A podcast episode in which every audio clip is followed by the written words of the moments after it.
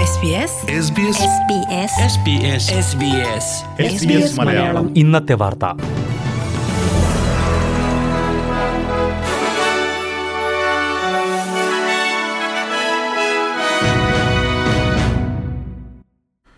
നമസ്കാരം. S B S Malayalam ഇന്നത്തെ വാർത്തയിലേക്ക് സ്വാഗതം. ഇന്ന് രണ്ടായിരത്തി ഇരുപത്തിരണ്ട് മാർച്ച് പതിനൊന്ന് വെള്ളിയാഴ്ച വാർത്ത വായിക്കുന്നത് ഡെലിസ് പോൾ.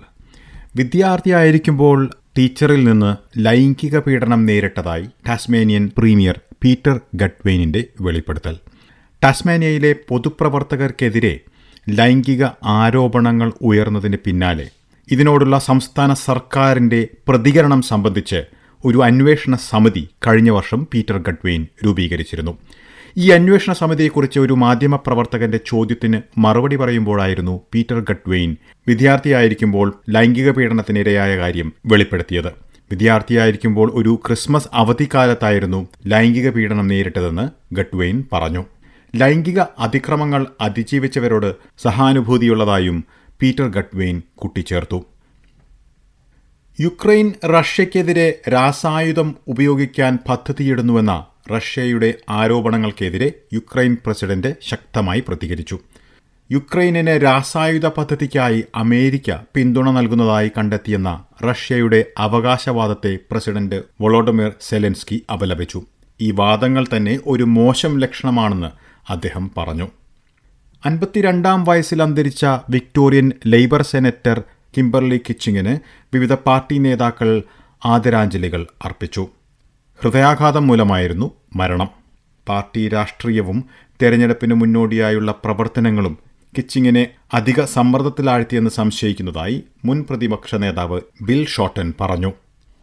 ഓസ്ട്രേലിയയിൽ പടർന്നുകൊണ്ടിരിക്കുന്ന ജാപ്പനീസ് എൻകെഫലൈറ്റിസ് അഥവാ ജപ്പാൻ ജ്വരത്തെ പ്രതിരോധിക്കുന്നതിനായി ഫെഡറൽ സർക്കാർ എഴുപത് മില്യൺ ഡോളർ വകയിരുത്തി.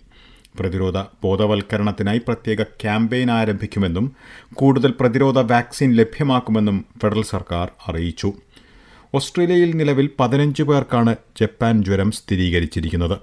വൈറസ് ബാധിച്ച് രണ്ട് പേർ ഇതിനോടകം മരിക്കുകയും ചെയ്തിട്ടുണ്ട്.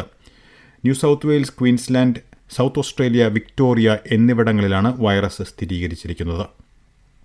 രാജ്യത്ത് വൈറസ് പടരുന്നത് ആശങ്കാജനകമാണെന്ന് പറഞ്ഞ ഫെഡറൽ ആരോഗ്യമന്ത്രി ഗ്രെഗ് ഹണ്ട് സംസ്ഥാന സർക്കാരുകൾ ക്രിയാത്മകമായി ഇടപെടുന്നുണ്ടെന്നും വ്യക്തമാക്കി. വിക്ടോറിയയിൽ പുതിയ പത്ത് കോവിഡ് മരണങ്ങൾ റിപ്പോർട്ട് ചെയ്തു. ഏഴുപേർ ന്യൂ സൗത്ത് വെയിൽസിലും എട്ട് പേർ ക്വീൻസ്ലൻഡിലും മരിച്ചു.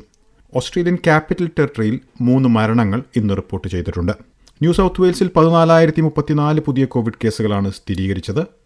അസമയം വിക്ടോറിയയിൽ ആറായിരത്തി എണ്ണൂറ്റി പതിനൊന്ന് കോവിഡ് കേസുകൾ റിപ്പോർട്ട് ചെയ്തിട്ടുണ്ട്.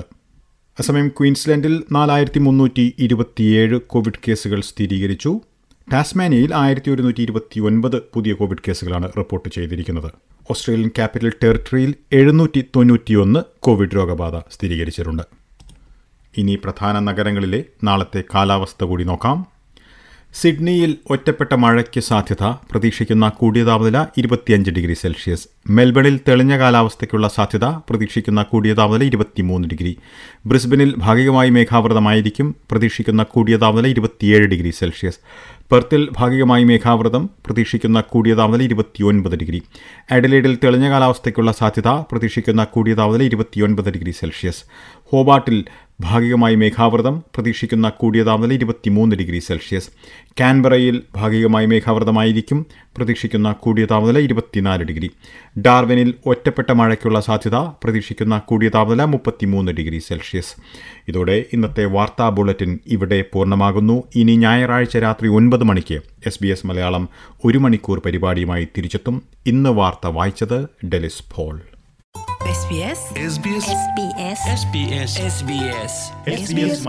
ഇന്നത്തെ വാർത്ത.